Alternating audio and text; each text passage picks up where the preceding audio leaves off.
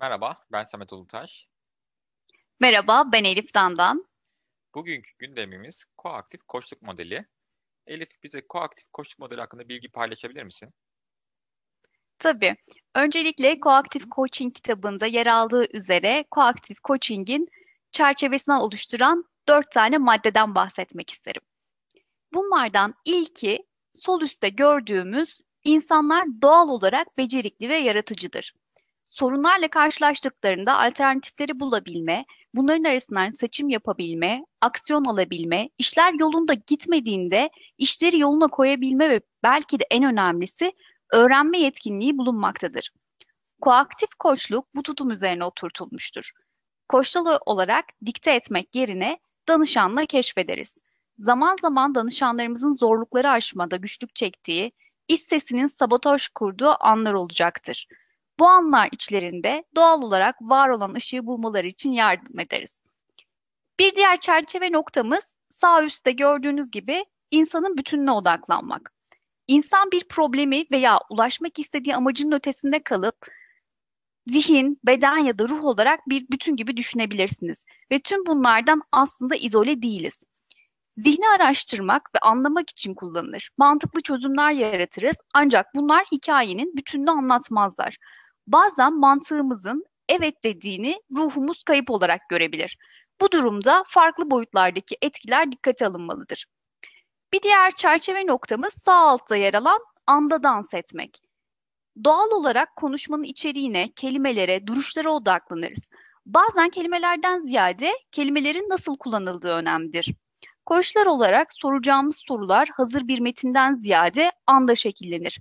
Bazen koçun dansı yönlendirdiği, bazen danışanın yönlendirdiği, bazen nadiren de olsa kimin yönlendirdiğinin belli olmadığı bir dans belirecektir. E, son çerçevemiz ise dönüşümü başlatmak.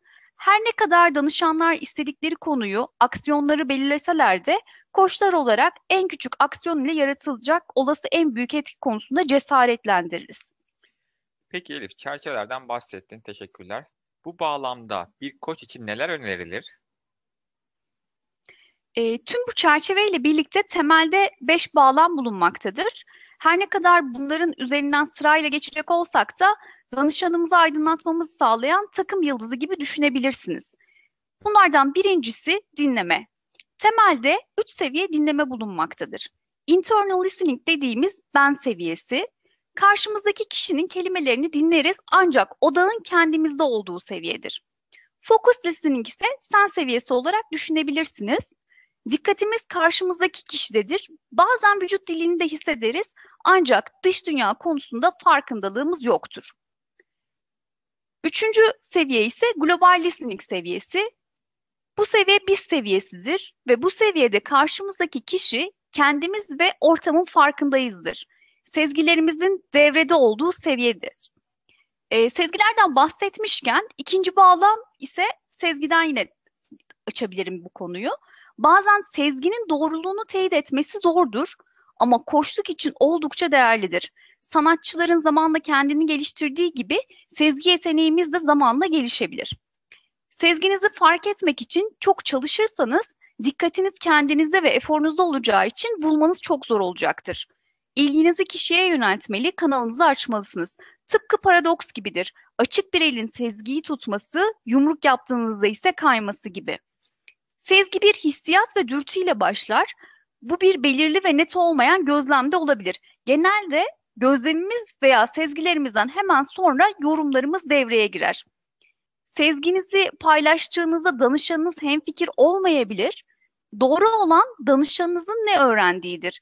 Doğru olmayı isteği sizin iyiliğiniz için düşünebilirsiniz ama koştuk ise danışanınızın iyi olması içindir. Üçüncü bağlam ise Meraka gelecek olursak bu, bu noktada en başta belirttiğim gibi danışanlar doğal olarak yetenekli, yaratıcıdır ve cevaplar kendilerindedir. Koçlular olarak güçlü sorular sorarak keşfetmelerine eşlik ederiz. Meraklı olmayı öğrendiklerinde karanlık kısımlarını keşfetmeye de istekli olacaklardır. Dördüncü bağlam ilerleme ve derinleşme. Koçluk ilişkisinin değerli çıktısı aksiyon alma ve öğrenmedir. ileriye götürecek aksiyon alma ve derin öğrenme kombinasyonu değişim yaratır. Ve son bağlam kendini yönetme. Koç olarak bizlerin kişisel görüşlerini, tercihlerini, egosunu bir kenara bırakma becerisidir diyebilirim buna. Önemli olan danışanın kendi cevaplarını bulabileceğini hatırlamaktır. Paylaşımlar için çok teşekkür ederim Elif. Ben teşekkür ederim. Tekrar görüşmek dileğiyle. Ecel olun, ecel kalın.